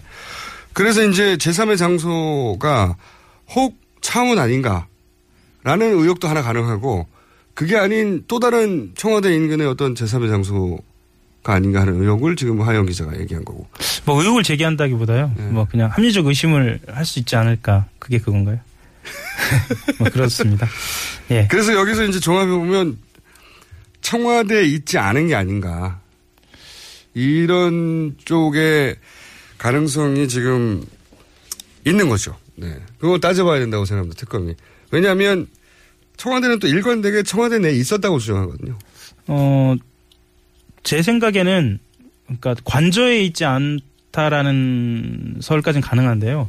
차원까지는 저는 여전히 좀 어렵지 않을까. 음, 그러니까 저는 청와대 주변설 예. 꼭 관저나 어, 그 사전은 아니더라도 주변에 있지 않았을까? 그러니까 김영재 원장의 말이 계속 바뀌면서, 그러니까 주변인들의 게- 말이 계속 바뀌면서 어, 저 헬기설을 부인하는 거죠 지금. 네. 그렇죠. 지금 한 달째 계속되고 있는. 예. 근데 저는 자 봅시다. 여러 가지 이유도 있지만 또 한 가지 추가해 보자면 수요일마다 예. 일정이 없어요. 네. 그리고 최순실 씨가 당일날 수요일날 처음에 있었어요. 네. 같이 있지 않았을까요? 이렇게 생각하는 게 그동안의 관계를 보면 관계를 보면 그렇죠. 네. 예. 그래서 이제 처음에 있었을 가능성도 특검이 따져봐야 된다고 생각하는데 물론 기록은 다 사라졌겠죠. 서로 있었다 하더라도. 예. 그거를 따져봐야 된다고 저는 생각하는데 왜그 처음설은 아니라고 자꾸 하시는 거예요? 저는 음 제가 확인할 수 있는 근거 안에서 네. 이 그 헬기가 움직였을 정황, 예를 들면 의전과 관련된 정황이 나오지 않고 있기 때문에 뭐 그런 거고요. 그게 나올 거라고 생각하세요? 상황이 이 정도 됐는데. 어, 저는 어쨌든 김영재 의원과 같이 있었을 가능성이 높다. 예. 왜냐면 당의 일정이 너무 안 맞으니까요. 말이 계속 바뀌고. 그리고 그 전으로 시술을 계속 했으니까요. 이분이 보니까 대통령이 3, 4, 5월 일- 수요일 일정을 비워둔 것은 지속적으로 수요일 날 어떤 시술을 받았을 가능성이 굉장히 높은 것 같아요. 그 시술뿐만 아니고요. 지금은 뭐 한꺼번에 나오고 있기 때문에 어 의혹들이 그러니까 예를 들면 얼굴에 그 말씀하신 필러라든가 아니면은 뭐 그 태반 주사 같은 경우에는 10주 동안 맞아야 한다라는 그런 이야기들도 있거든요. 쉽죠. 예. 아, 그러니까 그래서 3, 4, 5일 5월 아예 통으로 비워놓고 이렇게 쭉 예. 연속으로 맞았을 수도 있다. 이게 에, 어 10주야 이렇게 놀라실 분도 계시는데 태반 주사라든가 이 비타민 주사를 즐겨 맞으시는 그 분들은 즐겨, 즐겨 맞으시는 분들. 예, 즐겨 맞으시는 분들은 태반 주사라는 말이 나오자마자 아, 이건 10주짜리다. 그래서 아, 두달 그래요? 비어 있을 것이다. 네, 뭐 그렇다고 합니다. 아, 그래서 3, 4, 예. 5월에 수요일을 비워두고 집중적으로 그때 시술했다. 했다라는 그러니까 한꺼번에 이야기가 수도. 있겠네요. 예, 뭐 예. 필레도 하고 집중적으로 태반주사 관리도 들어가고 그러니까 이번 이 왜냐하면 삼- 평일날 근무일이잖아요. 네. 근무일 수요일 3, 4, 5월이 다 비어 있다는 건 굉장히 이례적인 겁니다. 수요일 날 국정과 관련된 일이 일어나지 않으라는 보장이 뭐가 있어요. 그렇죠. 수요일만은 안 일어난다. 이런 어, 그런 걸 없지 않습니까? 근데 수요일마다 비어 있단 말이죠. 그리고 하필이면 김영재 의원도 수요- 수요일마다 비고 수요일 날 휴진하는 병원이 어디 있습니까? 그거 별 찾기 힘들어요. 그러니까 굉장히 특이한 조건이 두 개가 맞아 떨어지니까 그리고 그리- 당일 하필이면 그렇죠. 김영재 의원의 행적이 이게 입증이 안 되고 있고 제대로 특히 톨게이트 같은 경우는 정말 이상하죠. 말이 안 되죠. 예, 네. 말이 안 되고 가는데 7,600, 오는데 6,600 그런 데가 어딨어요. 그리고 이제 에, 김영재 원장과 관련돼서는 여러 가지 특혜들이 이 따라오고 있기 때문에 지나친 특혜. 예, 수요일 날 비워도 그러니까 김 원장이 수요일 날 진료를 하지 않아도 어 그만한 특혜들이 따라오지 않을까라고 이제 추론을 할수 있는 거죠. 왜냐하면 김영재 의원 관련해서 이제 사람들이 너무 많은 등장인물들이 있다 보니까 그렇죠. 이름이 네. 잘안 외워져요. 근데 어, 의사도 너무 많이 등장하고 이분은 가장 처음에 등장했던 분이에요. 그렇죠. 그러니까 이 병원 이 의원이 해외 진출하도록 도와주라고 청와대 수석이 직접 지시했는데 그 에이전트가 그걸 제대로 수행 못하자 에이전트한테 세금 세무조사가 들어오고 국정원에서 연락이 와서 그렇죠. 협박을 하고 그 처음 드러났던 그 황당한 사건의 주인공이 이 김영재 의원입니다. 그 이후에 뭐 화장품부터 비롯해가지고 특혜는 이루 말할 수 없이 받았죠. 그렇죠. 네. 그리고 특히나 이제 그 정호성 비서관과의 관계가 또 검찰 수사 과정에서 드러나면서 사실 정호성 비서관과의 관계가 있다는 거는 바로 그 박근혜 대통령하고의 관계가 있다라는 걸 또 방증하는 거거든요. 부인이. 예, 예. 그렇죠. 그리고 부인과 이게 또 어디로 연결되냐면 서울대병원하고도 연결됩니다. 그렇죠. 이 의원 이분이 이제 서울대병원의 외래 그 외래 어제 정확하게 이름도 생각 안 나네 오래돼서 서울대 병원으로부터도 특혜를 받았다 계속. 그렇죠. 네. 네. 그리고 뭐 실도 서울대 병원에 쓰지도 않은 실을 구입했다. 이 수많은 특혜가 우연일 수 없잖아요. 우연일 수는 없죠. 그만한 서비스를 대통령이 했다는 거죠. 뭔가. 그렇죠. 예. 비밀리에. 그러니까 당일날 같이 있었다고 생각하는 게 저는 당연히 합리적인 어 의문 제기라고 생각하는데 예. 이게 밝혀질까요? 답답한 거는 사실 공개해도 될 것 같거든요. 이제는. 어떻게 공개합니까? 이때까지 다 거짓말 했는데. 왜냐하면 지금 워낙에 설들이 많기 때문에 어, 본인들이 떳떳하게 공개하고 어, 자료를 입증을 하면 될 것 같거든요. 끝까지 감추려고 하는 게 정말 좀 이해가 안 갑니다. 어떻게 보면. 네. 밝히면요. 큰일 나요. 지금 와서. 사실은 밖에 있었어. 이 한마디만 나와도 큰일 나죠. 저는 뭐, 끝까지, 어, 밝히지 않을 거라고 보는데, 이걸 이제 무너뜨릴 만한 제대로 된 정황이나 증인이 나올 가능성은 대단히 낮다. 근데 이게 의외로 어 본인 입에서가 아니고요. 그 이 지금의 국면을 기, 기획하고 있는 이 설계자들이 어 궁지에 몰리고 어 이렇게 압박을 가해지는 과정에서 나올 수도 있다라는 거 지금 생각을 합니다. 저는 그렇게 생각 안 합니다. 자, 7시간 진도 좀 더 나가봤습니다. 오늘 하영 기자가 새로 가져온 이야기는 어, 청와대 관내가 아닌 근처에 있는 제3의 장소에서 있었을 가능성이 있다라고 지금 추적 중이라고 해요. 네. 추적 중은 아니고요. 예, 아무튼 그런 예, 이야기는 있다 정도 아시죠? 꼭 이러고 나서 나중에 뉴스로 기사를 내더라고. 자, 지금까지 하영 기자였습니다. 감사합니다. 네, 감사합니다. 맛있어. 너무 맛있어. 와, 아삭거리는 소리 들려? 와, 진짜 맛있다. 이 김치 어디에서 샀어? 김치 어디서 샀냐면 화. 화 뭐? 무슨 김치라고? 그러니까 어디 김치냐면 바로 화. 뜸들이지 말고 빨리. 도대체 어디 김치야? 화통 김치. 화통 김치라고. 국내산 재료로 100% 자체 생산하는 화끈하게 통하는 화통 김치. 얼른 검색해서 사 먹어. 알고 싶었다. 주목받는 자리에서도 고요해질 수 있는 방법을. 속도를 높이는 이유와 천천히 달려야만 볼 수 있는 것들에 대해 누구를 웃게 해야 하는지 무엇과 손잡아야 하는지. 지금 당신은 되고 싶었던 당신인가? 나는 그렇다. 당신의 가장 찬란한 순간 임팔라. Chevrolet Find New Roads 다이빙 벨이 TBS TV에서 방송에서 크게 화제가 됐죠. 오늘 밤에는 9시 반에 잘 돼갑니다라는 영화가 방영됩니다. 이 영화를 아시는 분이 많지 않을 텐데 이 영화는 자유당 그러니까 이승만 대통령 하야를 담은 자유당 정권의 몰락을 그린 영화인데 이 영화가 사실은 심의까지 다 마쳤는데 박정희 정권이 상영을 금지시켰다고 합니다. 네. 그 영화를 사실은 굉장히 오랜만에 저희가 TBS TV에서 공개한다고 하는데 이 영화의 감독 조긍아 감독의 따님 그리고 가수 조동진 씨의 동생 가수 조동희 씨를 전화 연결하고 있습니다. 복잡했습니다 설명이. 안녕하세요. 안녕하세요. 네. 아, 반갑습니다. 우선 네. 굉장히 네. 오래된 영화 68년. 네. 50년 전 영화인데 어떤 영화인지를 잠깐 설명해 주십시오. 내용이. 아, 네. 이 영화는 그 8.15 광복 후에 군정을 거쳐서 제1공화국이 탄생됐을 때요. 그, 그때 몰락하기까지의 정치적 상황을 그린 드라마예요. 네. 네, 그, 4.19 혁명 과정하고 그 당시 부통령 이기붕 일가의 그 자살 사건이 있지 않습니까? 네네. 네, 이승만 정권의 그 측근 정치인들이 부정부패와 막 어수선한 정국에도 불구하고 그 많은 비선 실세들이 특히 그 대통령 이바짤 계속 잘 돼갑니다, 잘 돼갑니다 하면서 계속 덮는 거예요. 그 음. 주변 상황들을. 그래서 계속 그렇게 거짓을 보고하고 그랬던 일화를 풍자한 그런 정치 영화인데요. 네. 이 영화가 지금 어, 아마 지금 그 요즘 상황하고 굉장히 데칼코마니 되어서 음. 이 비선 실세하고 국정농단이 굉장히 닮아 있어요. 제가 봤을 때.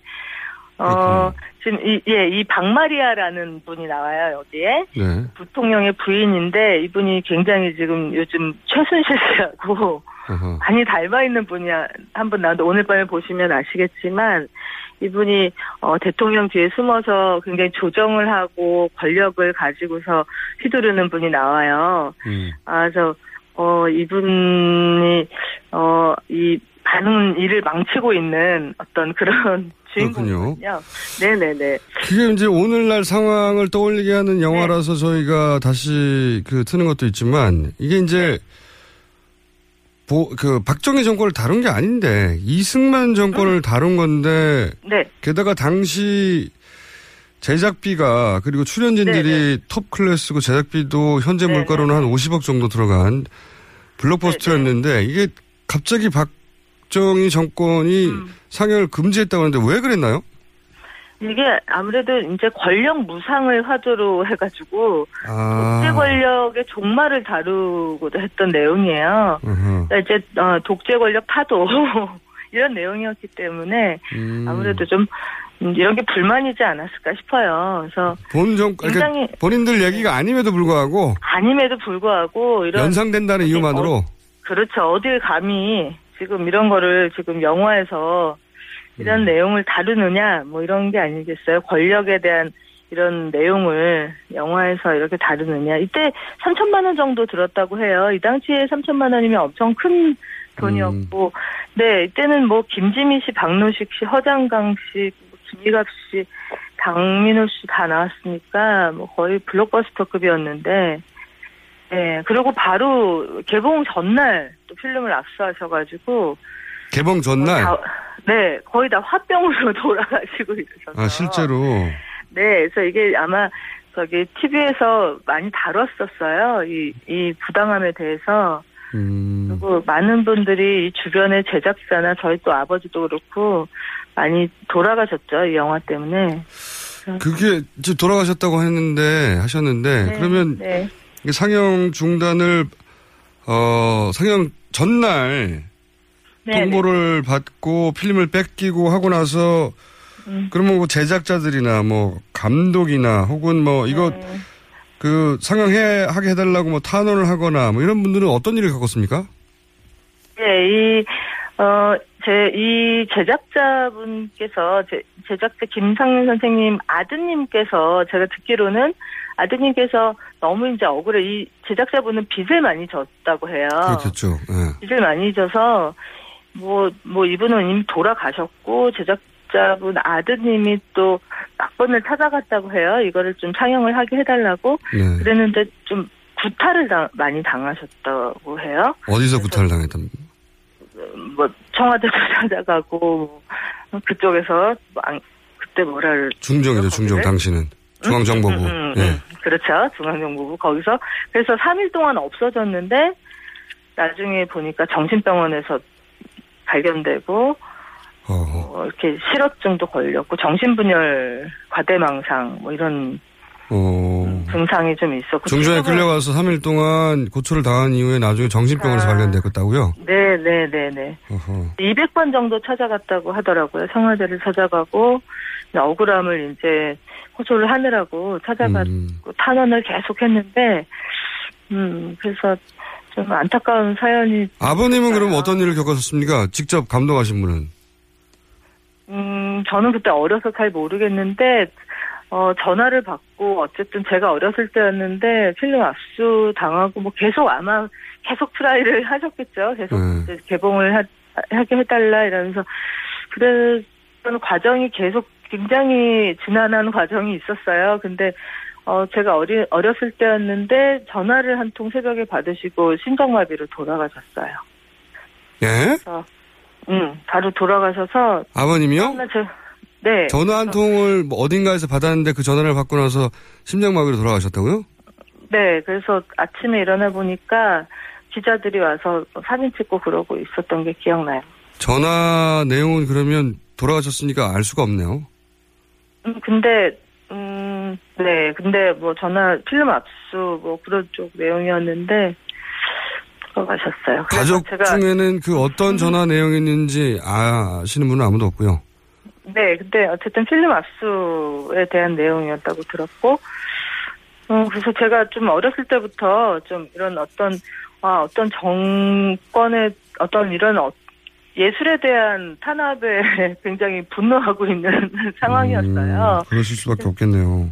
네, 네. 그래서, 음, 이번에 저도 뭐 정치 영화에 조금 참여를 했지만, 음악 감독으로 참여하셨더라고요. 그 노무현 대통령 이야기, 무연 두도시 이야기. 네, 네. 근데 네. 예, 이번에도 뭐 또 아무것도 없진 않았어요. 여- 상영관이 없고 열어주지 않고 했었는데 어, 좀 이래서 되겠나 하는 생각이 들더라고요. 요즘 시대가 어느 시대인데.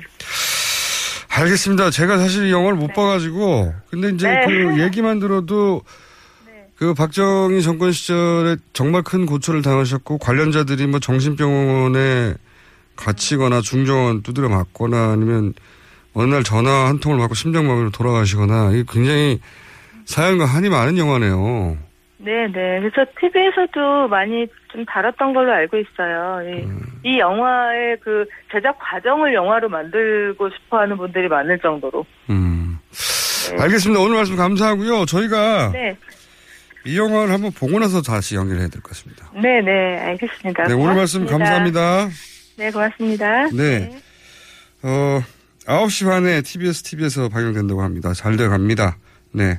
지금까지 이 잘 돼 갑니다. 영화를 만드신 조궁아 감독님의 딸 가수 조동희 씨였습니다.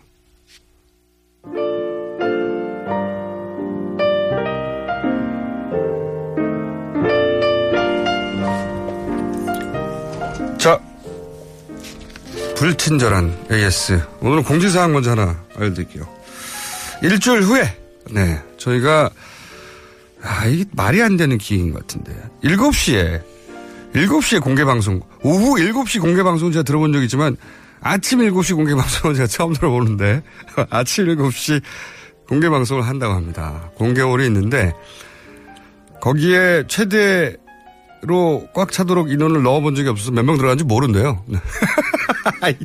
이 말도 안 되는 기획입니다. 네.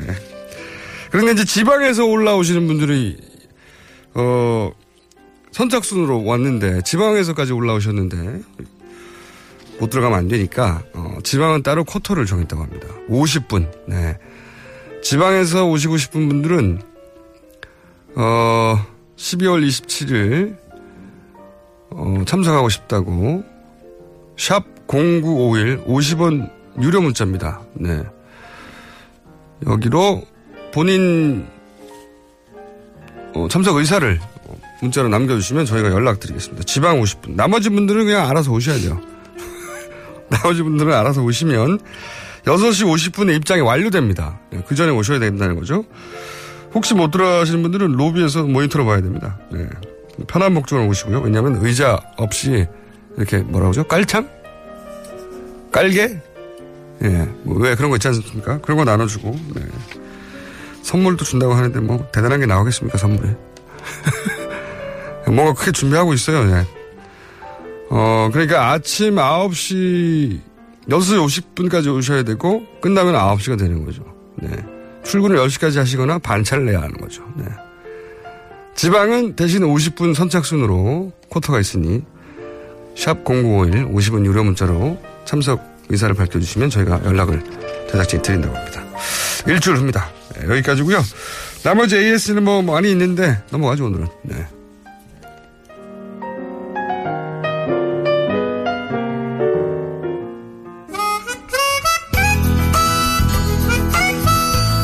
자, 지방에서 신청하실 분들은 그냥 저요 한마디 하시면 됩니다. 그냥 길게 복, 복잡하게 하지 없고. 옆에는 조성주 소장이 앉아 있습니다. 안녕하십니까? 예, 안녕하십니까? 네. 어, 진짜 아침 7시에 근데 하는, 하시는 거예요?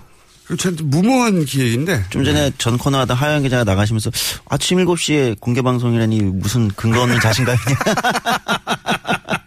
아니, 뭐, 한 분 오면 한 분하고 하는 거고요. 세분 오면 세 분하고 하는 거고요. 네. 좋네요. 네.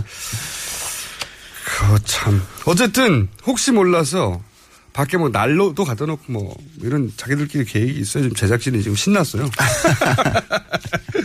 그리고 뭐, 뭐 선물도 준비하고 뭐 난리가 났습니다. 네. 어쨌든 지방에 계신 분들은 저요 하고 문자를 보내시면 됩니다. 샵001 유료 문자로. 자, 오늘은 어떤 주제입니까? 어디 갔다 오셨어요? 어, 일단 두 가지인데 한- 하나는 지난주 청문회 좀 큰 게 터졌죠. 그러니까 이제 청와대가 양승태 대법원장 뭐 사찰한 거 아니냐 이제 의혹이 하나 터져서 물 논란이 됐고요. 네. 또 하나는 음, 여러 번 이제 다루긴 했는데 고 김영한 전 민정수석이죠. 네, 네, 네. 이분 비망록에서 지금 굉장히 충격적인 얘기들이 계속 나오고 있어요. 엄청나게 많이 나와요. 예, 이게 굉장히 오래 갈 것 같아요. 너무 많은 내용들이 내용이 있어가지고. 너무 많고요. 네. 그리고 너무 꼼꼼하고요. 네. 그리고 실제 그게 이루어졌는지 안 이루어졌는지를 각 분야에서 근데 왜냐하면 짧게 면무식으로 있다 보니까 그 분야에 있는 분들이 아니면 그렇죠. 무슨 말인지도 못 알아들어요. 네. 근데 제가 이제 법원 노조 분들 얘기를 들어보니까 네. 막 사람들 이름이 있는데 저희는 누군지 모르잖아요. 그렇죠. 법원 노조에서는 보다가 어? 이 사람들 다 후보자들이네? 그렇지. 뭐 이런 식으로 알아내고 그럼 그 후보자들이 진짜 됐나 안 됐는지를 따지고 이러면서 시간이 걸리고 있는 와중인데 네, 너무 많은 내용이 있어가지고 뭐 심지어는 뭐 문화예술계 관련된 뭐 뭐 이 내용들 뭐 이런 게 있는데 이 대부분이 사실은 이제 당시 이제 비서실장의 김기춘 전 비서실장의 지시사항을 기록한 게 아니냐. 매일매일 지시사항이 많고요. 그렇죠. 매일매일 각 분야에 그러니까 청와대가 어떻게 움직이는지 그림이 확 그려지는 거예요. 네. 모든 분야를 장악하고 제어하고 사찰하고 자기들 뜻대로 하려고 하고 삼권 분립은 없고 네, 그런 건 이제 존재하지 않는다는 게 이제 드러나고 있는 거죠. 예. 그래서 이제 소위 말하는 우리가 이제 최순실 게이트라는 거 이제 비선 실세 게이트 이렇게 불렀는데 이건 이제 김기춘 전 비서실장은 이제 권력 실세 게이트 같은 거 아니냐. 실제. 예. 비선은 아니니까. 우리가 전혀 알 수 없었던 청와대에서 수석들을 데리고 비서실장이 국정을 어떻게 운영해 가느냐. 그렇죠. 그 그림이 사실은 이 짧은 기간 게다가 나머지 기간 동안 어떻게 했을까. 근데 너무 많은 게 적혀 있어서 너무 많은 분야에 그래서 어제 이제 참여연대가 이 비망록에 나온 내용 중에 이제 주로 사법부에 대한 음, 개입 등등을 가지고 기자회견을 열기도 했습니다. 일단 한번 그 들어보시죠. 김영한 비망록을 통해 깜짝 놀랄 얘기가 나왔습니다. 사법부 길들이기입니다. 도대체 왜 이랬습니까? 왜 권력 분립 지키지 못합니까? 바로 중대한 헌법 위반입니다. 중대한 헌법 위반은 무엇을 의미합니까? 탄핵 사유입니다. 세월호 참사 당일 내내 대통령을 만나지 못했다는 것도 황당했는데 그 모든 오늘의 국정농단에 있어서 그 배후는 김기춘 비서실장이었다라는 것이 저는 확신하고 있습니다. 과거 군부 독재 시절, 박정희 독재 시절부터 어떻게 통치를 해왔는지 저는 너무나 잘 알고 있습니다. 유신헌법을 초안했다라는 것뿐만이 아니라 지금 박근혜 4년 비서실장이 아니었다 하더라도 2007년 한나라당 후보였던 박근혜를 옹호하고 그 뒤에서 많은 공작을 배후에 있었다라는 것은 저희가 모두가 알고 있습니다. 그런데 왜 이게 밝혀지지 않을까요? 이게 참여연대에서 네, 어제 1시에 기자회견 청와대 합니다. 앞에서. 근데 예. 사실은 저도 어, 다른 아니고 지금까지 진도가 나간 부분을 정리해 놓은 걸 봤거든요. 네. 너무 방대해요. 아, 저는 이게 일일이 확인하려면 이거는 그래서 지금 뭐 이거 특검에서 수사해야 되는 거 아니냐 이런 얘기도 한 나오는 거죠. 건만 따로 특검을 해도 내내 해야 될 정도로. 예, 그 정도예요, 사실. 너무 많아요. 그리고 저도 이제 시사 방송을 진행하고 있어서 대략 전체적으로 정치 경제 사회문화 제목 정도는 이해하고 알고 있단 말이죠. 네. 근데 너무 많아가지고 도대체 이게 무슨 사건을 말하는 거지? 모를 정도로 너무 많아요. 예. 그러니까 뭐 그 뒤에 이제 민변에서 이제 언론노조하고 민주사회를 위한 변호사 모임하고 이제 뭐 언론개혁연대가 이제 간단한 이제 분석 보고서를 일단 내긴 했어요. 근데 그것도 이제 전체 비망록을 다 한 건 아니고 일부만 그 일부 그 중에 이제 주로 이제 사법부 개입 관련된 일부만 자기들 분야만 얘기하고 있는 거예요. 그렇죠. 예. 근데 이제 이게 나중에 문화예술계도 여기 보면은 지적해 놓은 게 있어요. 뭐, 뭐, 다이빙갈 상영 금지 관련돼 있고, 광주 비엔날레 얘기도 있고, 뭐, 문화예술계 좌파 책동에 투쟁적으로 대응, 뭐 이런 게 막 적혀 있단 말이에요. 그러니까 이게 정말 누가 이뭐 좌파 책동에 투쟁적으로 대응 이게 무슨 말입니까? 투쟁적으로 대응하라. 청와대가 투쟁적으로 대응하라 이런 얘기겠죠. 예. 어, 이런 내용들 각 다 적혀 있어가지고 이게 일일이 분석하면 굉장히 많은 분야에 좀 파문이 일지 않을까 싶은 거고 무엇보다도 이 전반적인 거에 실제 지시상 그러니까 여기 보면 이제 뒤에 얘기하겠지만은 장자라고 붙어 있는데 이제 그게 네. 비서실장이다 네. 이러면서 이제 이 모든 거에 어쨌든 다 알고 있는 김기춘 전 비서실장이 뭔가 밝혀야 되는 거 아니냐. 물론 이제 지난 청문회 때 뭐 자기는 아무것도 모른다고 잡아대다가 이제 권역을 치르시긴 하셨는데 본인이 해명을 해서 될 일이 아니고 본인이 예를 들어 정상적인 국정 운영의 틀 넘어서는 예를 들어서 뭐 어, 법관들에 대해서 개입을 한다든가 또는 뭐 헌재에 대해서 개입을 한다든가 상권 분립을 완전히 어긴다든지 혹은 뭐 불법적인 지시들 그렇죠. 네, 세월호 관련돼서 특히 그런 게 많아요. 보면 그 뭐그 조사를 방해하는 걸로 네. 보이는 혹은 유가족들을 모욕 주는 식의 그런 지시 사항들을 모아서 이 혐의를 적용해야 되죠. 네. 실제로. 어, 그래서 이제 이 어쨌든 모든 부분을 분석할 수는 너무 방대하니까 없는데요. 어쨌든 언론 개입하고 그다음에 이제 사법부 사찰이나 개입 관련돼서 이제 분석 보고서를 냈던 민변의 어, 사법위원장 정창익 변호사 인터뷰를 좀 따왔습니다. 한번 들어보시죠. 주된 내용은 청와대 측에서 어, 대법원장에 대한 어, 사찰을 지시했다는 어, 그 의혹이 드러나는 점하고 또 헌법재판소에서 그 정당 해산 심판 어, 진행한 것에 관해서 절차 진행이라든지 그 결론에 대해서 어, 서로 간에 조율이 있었다는 의혹 그리고 변호사 단체의 뭐 선거 과정에 개입했다는 점 어, 민변 변호사들의 성향을 어, 파악해서 해서 뭐 그에 대해서 어, 징계나 아, 이런 조치를 뭐 취하도록 했다는 점 이런 게 그 비방록이 있어서 거기에 대해서 저희가 논평을 발표했습니다. 사법 독립에 대한 그 침해가 문제가 될 것 같고요. 그 의혹에 대해서는 뭐 특검이나 검찰 수사에 의해서 밝혀지겠습니다만 그 비망록 자체만 보면은 지시를 한 주체의 이제 장이라는 그런 표시가 되어 있는 걸로 봐서는 그 지시의 어, 주체는 그 비서실장으로 일단 외견상 보이기 때문에 어, 그 부분에 대해서는 좀 조사가 필요한 것 같습니다. 자, 이게 이제 아무래도 법을 다루는 분하고 어 이제 직접 방송을 하시는 분, 네. 이런 분들이 처음에 가장 민감하게 반응을 했고, 그렇죠. 예를 들어서 예술 분야는 특별한 노조가 있지도 않다 보니까 이게 조직적으로 반응을 못 하고 있는데 이 분야는 정말 광범위해요. 네, 아, 너무 많은 분야가 있어요. 어, 근데 하여튼 지금 이제 언론과 변호사 단체들, 심지어 뭐 변호사 단체들의 뭐 선거, 네. 자체적인 대표 부문 선거의 성향, 대표 네. 성향 분석 뭐 이런 것도 구체적으로 지시되어 있고 뭐 보수 쪽 변호사 단체를 뭐 어떻게 뭐 이런 내용도 적, 적혀져 있고. 그러니까 변호사 단체. 네. 이 공기관이 아니에요. 네, 공공기관이 아니에요. 공기관이 아니라 변호사 단체가 자체적으로 회장을 뽑는데도 개입하려고 했던. 네. 정황들이 이제 있는 거죠. 이해가 안 가는 거죠. 재판도 개입하려고 하고, 뭐 판사도 개입하려고 하고, 검찰도 개입하려고 하고, 개입하지 않으려고 했던 분야가 어디냐? 이걸 찾는 게 더 빨라요. 예. 그래서 이제 민변 같은 변호사 단체들에서는 이제 자체적으로 어차피 이제 최순실 박근혜 게이트 때문에 전체 특위를 꾸리기도 했는데 이 차원에서 문제 제기를 특위를 꾸려서 이에 대한 수사 그리고 무엇보다도 특검에서 이 부분이 수사되었네 이게 국정농단과 연관이 되어 있는 부분이다라고 이야기하고 있는 거죠. 예. 특검에서 이 방대한 양을 다 분석을 가능할지. 왜냐하면 그 말만 지시사항만 가지고는 문제 삼기 힘든 게. 그렇죠. 이 지시사항이 실행이 됐냐 안 됐냐를 또 따져야 되잖아요. 그렇죠. 그 과정에 또 일일이 이제 분석 그 확인을 해야 되기 때문에 아까 말이 맞을 수도 있어요. 이거 자체만으로도 특검이 별도로 필요할 수도 있다. 그러게 말입니다. 근데 예. 지금 특검 할 일이 한두 가지가 아닌데 너무나 광범위한 분야에서 어, 일들을 저질렀잖아요. 그렇죠. 근데 이, 이 부분은 김기춘 비서실장은 모든 걸 부인하는데 사실은 빠져나가기 힘든 당시에 본인 휘하에 있던 수석이 네. 당시의 업무 일지를 그 비서실장의 말을 받아 적은 내용이 그대로 있고 네. 그 내용이 실제로 실행된 게 너무 많기 때문에 그거는 사실 입증할 수 있는 부분 제법 있지 않을까. 어, 굉장히 그렇다고 보입니다. 그래서 이때까지는 평생 빠져나가셨거든요. 김기춘 비서실장이 평생.